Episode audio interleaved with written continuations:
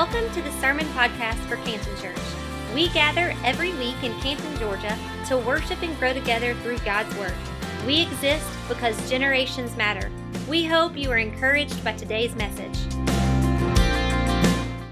Well, good morning and welcome today to Canton Church. My name is Trevor Hyman. I'm the administrative pastor here at Canton Church. And I'm so excited to have the chance this morning to share with you what God's placed on my heart to share this morning. We are in week two of our Romans series. And so, our Romans series, we're going to spend eight weeks in the book of Romans throughout the summer. Romans has 16 chapters. And so, each week of the summer, we're taking two chapters of Romans and splitting it up across the eight weeks. And it's going to be an incredible summer. If you didn't have a journal and you would like a journal, we were using the Romans guide. So, we have these guides that's going to give you a place to take notes and then some soaps throughout throughout the week to do some Bible. So, if you don't have one of those, you want to throw your hand up, you want to get one, one of our incredible guest services team. We got one over here in the corner that I can see. We got some incredible guest services team that are going to get you those journals. But we hope, and our hope and prayer here at Canton Church, is that you spend the time this summer just really diving into these journals, spending some time in God's Word. We'd love for you to soap throughout the week, and soap stands for Scripture, Observation, Application, and prayer. And so we'd love for you to just dive in. It lays out how to do that right there in the front of the journal. And so it's going to be a really cool summer walking through this book all summer long. And I encourage you, find somebody to talk through this book with, whether that's a spouse or a family member, maybe it's a friend you meet for coffee. But it's just going to be a really cool summer if you kind of just dig into this and dive into Romans, that we're going to learn a lot together and we're going to grow together. And it's just going to be a really cool summer looking back and just seeing all that we've done and all that God's taught each and every one of us. But today we are in week two, so that means we have chapters three and chapters four, and it's going to be a really great day. I'm excited about what God has placed on my heart. Pastor Jeremy kicked off the series last week with chapters one and two of Romans, and he did a phenomenal job of doing that. I encourage you, if you weren't here last week, if you were already slipped away on vacation, make sure you go back, check out the podcast, and catch up so that you can stay up with us all series long. But when I first heard that I was doing week two, so I knew that I had chapters three and chapters four, I knew that um, what I'd be talking about, like I just was like, all right, this is going to be it. It was one verse that just kind of stuck out to me that I knew it was Romans 3 23. It says, For all have sinned and fall short of the glory of God. I was like, that's what I'm teaching. It's going to be great. I can't wait. I already started putting some thoughts together on it. And then I did something that's dangerous. I said, God, I'm going to read three and four. And if there's anything that you just want me to like be able to teach on that day, just like show me. And he did. And it's not 323. So if you're in chapter 3, go ahead and just flip the page. Or if you're in the app, go ahead and hit the next arrow. Word, that's all you're going to hear from me in chapter 3 of today. But we're going to spend the rest of our time in chapter 4. I really do encourage you this week, jump in to the SOAP guide. Really study chapters 3 and 4, and I think you'll learn a lot. There's a ton of great content in each of these chapters that we just don't have enough time to dive into all of it. But we're going to spend our time in chapters 4 today, and I just want to share something with you that God just placed on my heart, and it really just challenged me, and I hope it does the same for you. But today I want to talk to you about the power of faith. You know, Romans chapter 4, starting in verse 3, it says, For the scripture tells us, Abraham believed God, and God counted him as righteous because of his faith. Abraham is a character or a person in Scripture that's talked about really all through Scripture. But the main narrative of his life story is found all the way back in the first book of the Bible, in Genesis. And so we're going to flip from Romans to Genesis several times throughout the sermon just to kind of look at some of the different aspects of his life. You may see him a couple of different times referenced as Abram or Abraham, and it's the same person. I'll use those kind of interchangeably today because God changes his name in a really cool story that we'll read in a moment but abraham was an incredible man of faith. He just he just had more faith than any other person that i can find in scripture and just believed in god and believed in what god was calling him to and calling him to do. And you know you have david who was a man after god's own heart and you had solomon who was the wisest man that ever lived. But abraham really was the father of faith. And today i want to look at his life and apply some of the things that are in his life to our lives together. You know, one of the more popular subjects in leadership is the art of delegation. You know, a good leader knows how to delegate to other people the responsibilities and the authority to make sure that goals are met. You know, you hear delegation. You may use delegation in your home with delegating chores to different kids, or in your workplace, you probably have delegation of the bosses delegating things to other people within the organization to make the to make the team stronger. You know, here at Canton Church, we talk about delegation pretty frequently in staff meetings and talking about who's delegating what responsibilities and what tasks. You know, the scripture really calls the staff pastors of all churches, but of our church, to equip the saints to do the work of the ministry. And so we talk about that and what does that look like and what does delegation look like? And you may have never thought about delegation having to be something that a church talks about, but imagine what a Sunday morning would look like if no one delegated anything and only the staff tried to do everything. Imagine what Pastor Steve would be doing up here on the stage. He'd be singing and he'd be playing the guitar, and he'd have to figure out how to play the keys, and the bass, and the drums, and be in the media booth to run the soundboard and the computer and lights, all at the exact same time because he didn't delegate any of the other responsibilities to anybody else, right? That'd be crazy. It'd be impossible. Imagine what Pastor Matt, our kids pastor, would go through on a Sunday morning if he delegated no responsibility of kids ministry to anyone else. He would be doing check in, and he'd be doing security, and he'd be trying to teach four different lessons in four different environments at the exact time, same time. It would be madness. And so we talk about church and we talk about delegation at the church frequently, but there's one thing at church that cannot be delegated. And the one thing that I've learned that we can't delegate is our faith in God. We can't ask someone else to have faith in God for us. This is a choice that we as individuals must make for ourselves. So today I want to talk through four ways that I believe that we can all increase our faith. And the first of those ways that I think we can all increase our faith is that we must believe in God's plan for our life. If you want to take notes, they're going to put all of these up on the screen. But the first is that we must believe in God's plan for our life. In Genesis chapter 17, verse 5 and 6, this is referring to Abraham, who's referenced several times in chapter 4 of Romans. It says, What's more, I am changing your name. I will no longer, it will no longer be Abram. Instead, you will be called Abraham. For you will be the father of many nations. I will make you extremely fruitful. Your descendants will become nations, and kings will be among them. Now, what you need to understand about Abraham or Abram or Abraham, whichever one you want to refer to him as here, what you need to understand about Abraham in this moment of his life is that God's telling him that he's going to have several generations of kids, and he's going to have so many kids that literally nations are going to be formed from his descendants. And of his descendants, he's going to have such incredible leaders that they're going to become kings. Now, that's a really cool thing for him to know, but what you've got to understand about this situation of his life is that this current moment, he didn't have any kids yet. And so God's telling this man that doesn't have any kids that he's going to have so many kids that they're going to form nations. And what an incredible statement of faith that he just kind of takes God's word for this and he just believes in the dream that God's put in his head of saying, This is true. This is what God is saying is going to happen. You know, it would be a different story if, if God was telling Abraham this and he had five or six kids already, and he could say, Yeah, I could see how that's possible because I have kids and then they're going to have kids. But he's telling someone that doesn't have any kids at all. And so it all starts with a dream. Before he saw anything take place, before God had given him his first child, there was a dream that was birthed inside of him. Proverbs 29 18 says, Where there is no vision, the people perish. I think you could replace that word vision with dream and say, where there is no dream, the people perish. It starts with a dream, it starts with a vision, and it takes faith to see that dream come true. So nothing happens until we believe in God's dream. That is His vision for our lives. So, what is your dream? What's the thing that you lay in bed at night dreaming about? Not the, the stress of the to do list for tomorrow, but what is the thing that you lay in bed that keeps you awake at night, that gets you so excited that you can't sleep? What is your dream? Please understand that it's God that puts that, that births that dream inside of you. But what is your dream? You know, the Bible says that we don't have because we don't ask, but sometimes at the same time, we do ask, but we ask with the wrong motives or for the wrong reasons. We ask for selfish reasons. We ask because we want in our time, we want our own desires for ourselves and not for God's kingdom. You know, James 4 2 and 3 says, You do not have because you do not ask God. When you ask, you do not receive because you ask with the wrong motives, that you may spend what you get on your pleasures. Jesus said in Matthew 6 33, Seek first the kingdom of God and his righteousness. And then all these things, that is food, clothing, shelter, will be given unto you.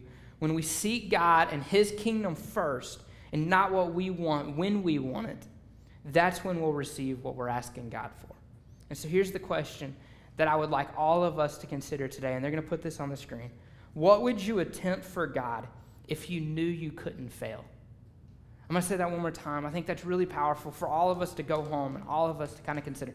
What would you attempt for God if you knew that you couldn't fail? That's dreaming big. That's dreaming God sized dreams. Someone once said, Today's impossibilities are tomorrow's possibilities. And just because our dreams seem impossible to us, it doesn't mean that they actually are impossible. God is the God of the impossible. So, believing God's dream and His promises, and then ask God by faith, believing that He will accomplish His plan and His purpose for your life.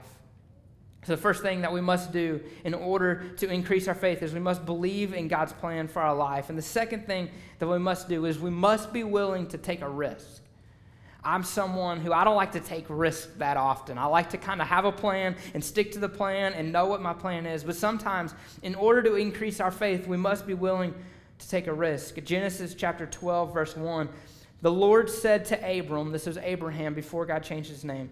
The Lord said to Abram, Leave your native country and your relatives and your father's family and go to the land that I will show you.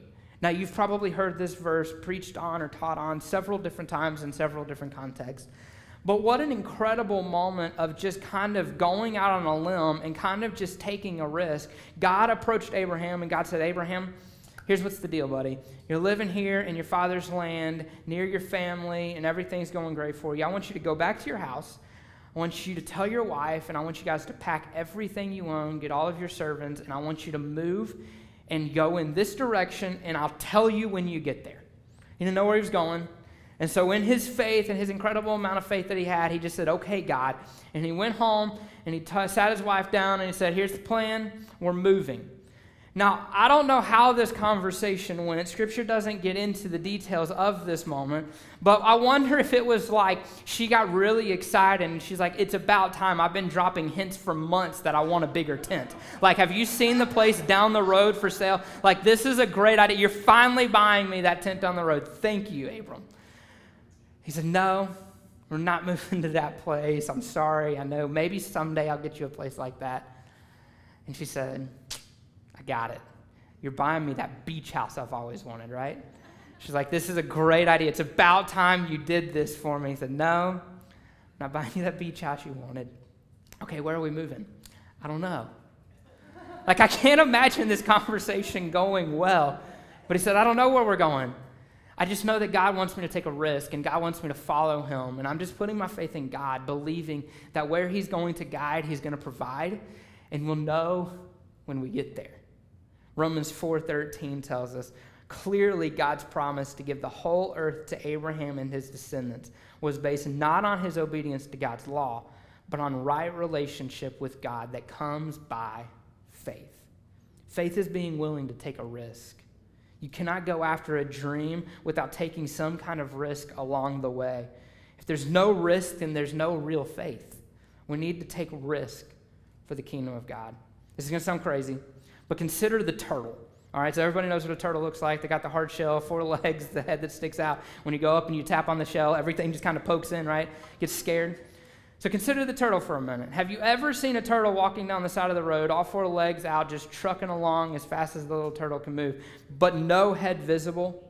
If you have, I think you're a liar because I don't think I've ever seen a turtle or heard of a turtle that walks around without its head out, without being able to see where it can go, right? It's got to be able to see where it's going. But every time a turtle is making any progress, every time a turtle is moving forward, what's it got? It's got its neck stuck out. It's taking a risk. And I think sometimes in our lives, when we want to grow closer to God, when we want to make some headway, when we want to make some progress, I think it takes a little bit of a risk. And I think it, it encourages us and challenges us to every once in a while, we got to stick our neck out a little bit for God. We got to be willing to take a, re- a risk every now and then. Insanity is defined by trying the same thing over and over again and expecting a different result. You may have heard of this before, but Thomas Edison, he tried over 2,000 different ways to create the light bulb before successfully creating the filament that would create the light inside the light bulb. When asked about this and when asked if he considered all of those a failure, he said he didn't consider them a failure. Instead, he said he found 2,000 ways that it didn't work.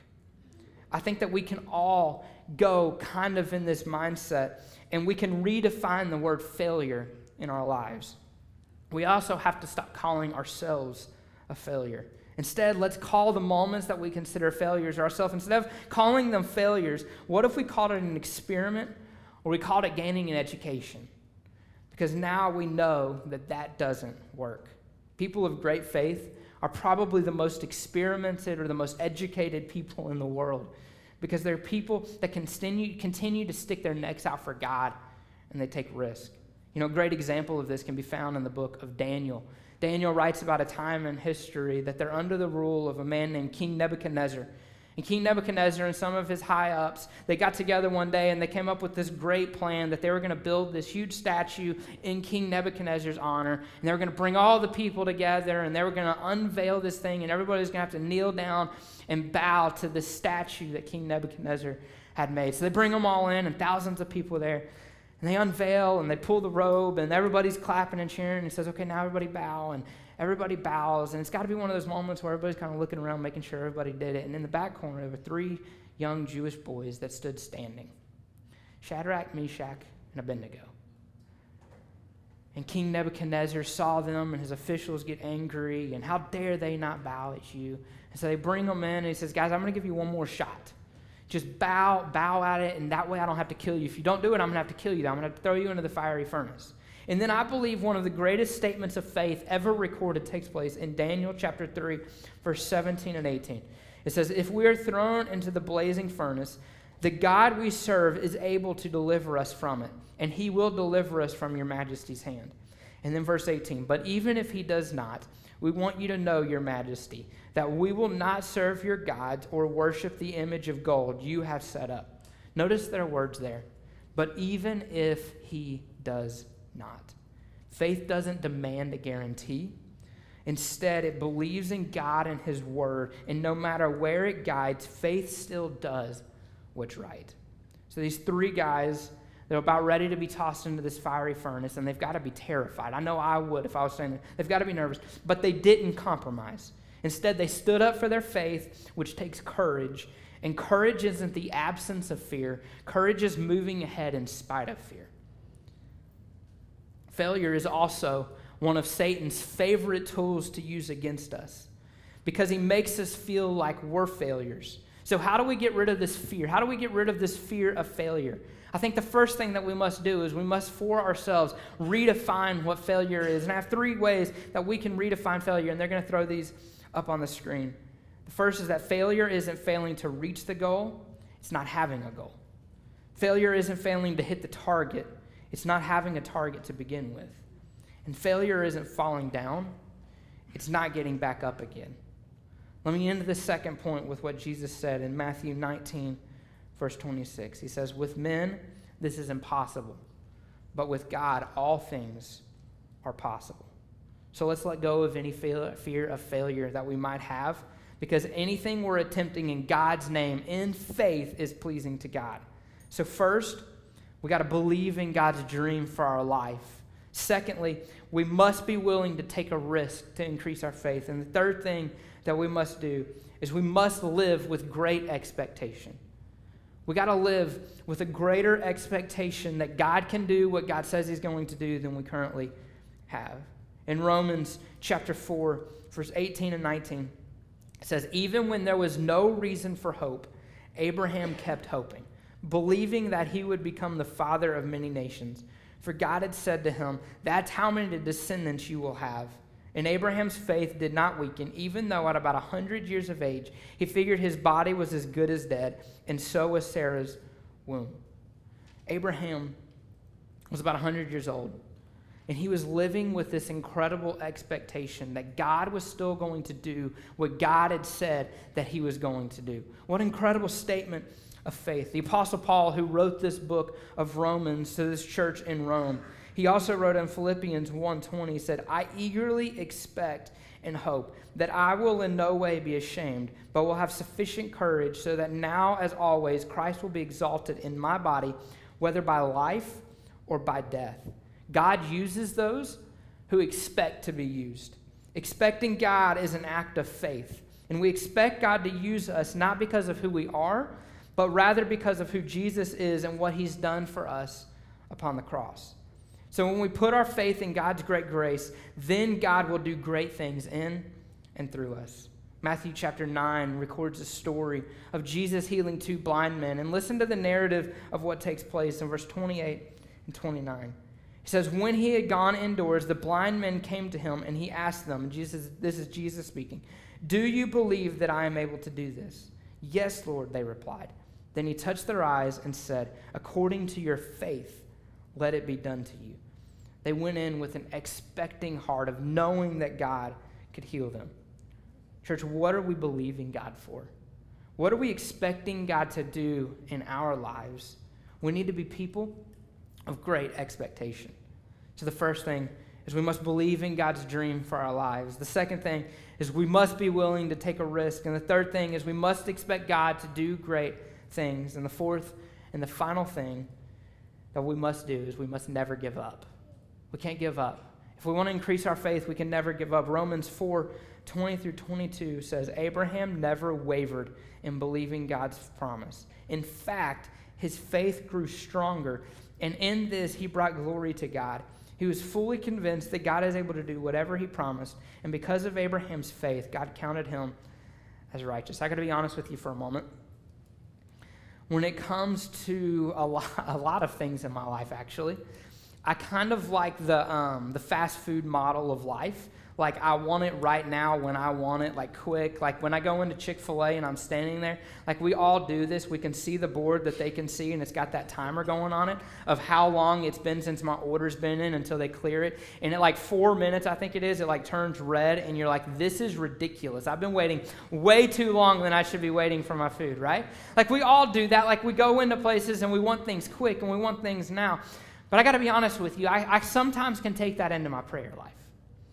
I can sometimes pray prayers to God and I can say, God, you know, thank you for who you are. Thank you for loving me. Thank you for sending your son to die for me. But here's what I need done, and here's what I need it done by, if I'm honest. God, I've been praying this prayer for a couple weeks now. I still, I still haven't, still haven't gotten that answer. Where you at, God? Why haven't you answered my prayer yet, God? Like, if we're honest, I think uh, down inside, some of us, like, we deal with that we kind of want this I want it now, I want it now, I want it when I want it mentality when we approach God in prayer. But but look at what it said in Romans 4:20. Abraham never wavered in believing God's promise. In fact, his faith grew stronger. Here's a man who God had given a dream to early in his life that he was going to become the father of many nations, that he would have descendants that would become kings. And at 100 years old, it says that he had more faith then than he'd ever had. Now, when I pray a prayer, after about six months, I start getting a little discouraged if it hadn't happened. After about 12 months, I may get a little more discouraged. After about 18 months, I may lose a little more faith. After about two years, I've lost a little more faith after that. But what an incredible moment of faith to say, after all this time, God, I have more faith that you can answer this than the first time I ever prayed it. I mean, imagine. I lose patience after a couple weeks, if I'm honest, after a couple months, after a couple years. Abraham was a hundred. Like, how long do you think he'd been wanting to become a dad? Right? Like, was it, did he become, did he desire that for the first time at the age of 50? Like, did he say, God, I've been praying this prayer for 50 years, and right now I have more faith than the first time I prayed it? Was the first time he wanted to become a dad at the age of 40? Had he been praying this prayer and saying, God, I have more faith now than I did 60 years ago? And he wanted to become a dad at the first time at the age of 25. God, I've been praying this prayer for 75 years. And God, I have more faith today that you can answer this prayer than I've ever had before. What an incredible moment of faith to be able to say, God, you haven't answered it in my timing, that's for sure. But God, I still believe that you are a sovereign and good God. And God, I'm just going to believe and I'm going to keep believing that your faith or my faith in you is worth and you're worthy of my faith. And so, God, I'm just going to keep putting my faith in you. Faith keeps on believing, faith is persistent, faith is diligent, faith just keeps going. It never gives up. Psalms 31, verse 24 says, Be strong and take heart, all you who hope in the Lord. Expect God to do great things and don't give up. Those the Bible identifies as heroes of faith are no different than you and I. They're just ordinary people. They're ordinary people who have extraordinary determination. The psalmist said in 119, 109, My life constantly hangs in the balance, but I will not stop obeying your law. Some of you may feel like you're living life dangerously close to the edge, that you're hanging on by a thread, that your finances are in turmoil. You're barely hanging on to your job, your marriage might be unraveling, or you're dealing with one illness after another. But the person of faith says, even though my life is falling apart, I will not give up on obeying God.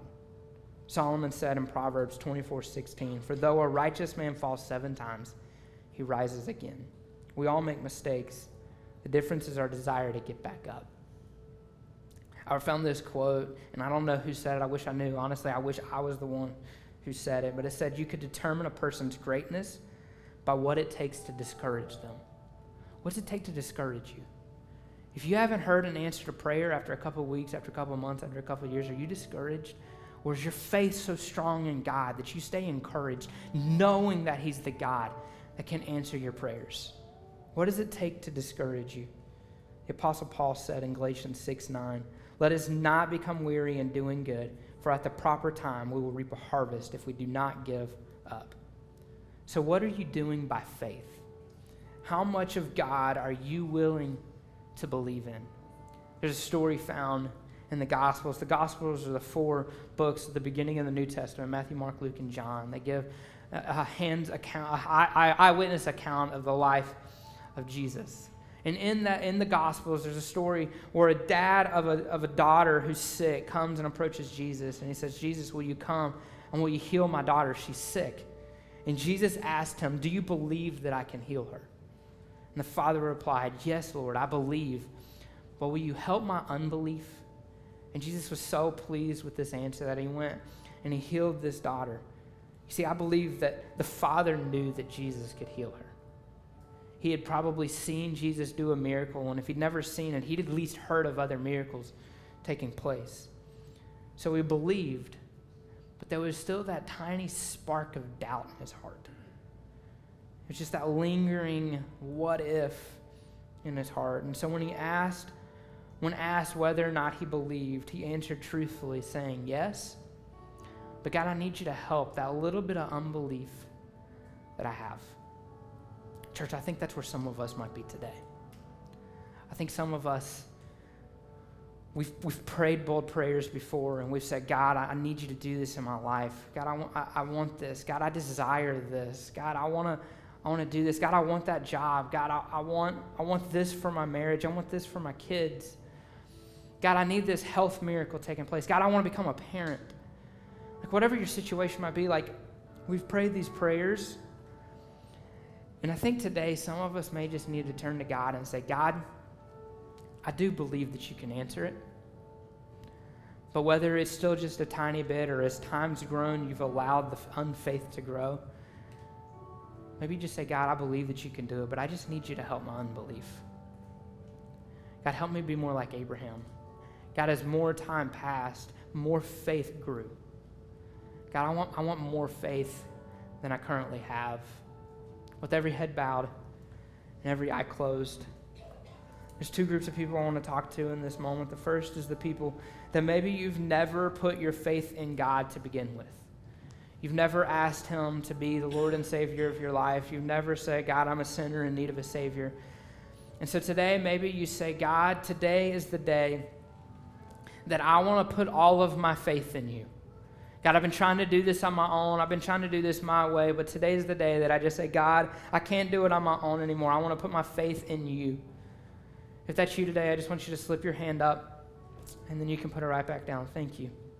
The second group of people that I want to talk to And there were several hands in the first service. I promise you won't be the only person. I want to talk to the people in the room that's just lost some faith. That you've been praying some prayers and you've been crying out to God, and maybe you've, you've really cried, and maybe you've been angry, maybe you've been upset. Like you're just, you're needing God and you're wanting God to answer this prayer. And it just hadn't happened yet. And you've lost faith. Today, I want to just encourage you to, to not give up on God because He hasn't given up on you. He still hears your prayers, He hasn't stopped listening. But today, if that's you, if you just say, I, I, just, I just need some faith. God, I believe, but help my unbelief. If that's you, just lift your hand. Tons of hands all across this room. God, we love you. God, we thank you that you are a God worthy of putting our faith into. God, I pray for every person in the room that says, Today is the day that I want to put all of my faith in God. I don't want to live on my own, but I want to, I want to live for God. I'm a sinner in need of a Savior. And God, I admit that I need you to be the Lord and Savior of my life. Scripture tells us that all of heaven will celebrate when even one makes that decision. So, God, thank you to, for the people that choose today as the day to enter into a relationship with you. And God, I secondly pray for the people in the room that they just need more faith. God, it's a tough place to be to have prayers that you so desperately want answered, and you haven't seen the answer come the way you want it to come. But God, I just pray that we don't lose hope. God, I pray for the people in the room, they don't lose sight of who you are and how sovereign you are and how much you truly love them. God, help us to have faith in you. God, increase our faith, increase our boldness. God, let us take risk. But God, ultimately, let us never give up on faith because you're not giving up on us. God, we love you and we thank you. In your name I pray. Thank you again for listening. If you would like more information about today's message or about our church, we invite you to visit us at cantonchurch.com or on Facebook at facebook.com slash cantonchurchga.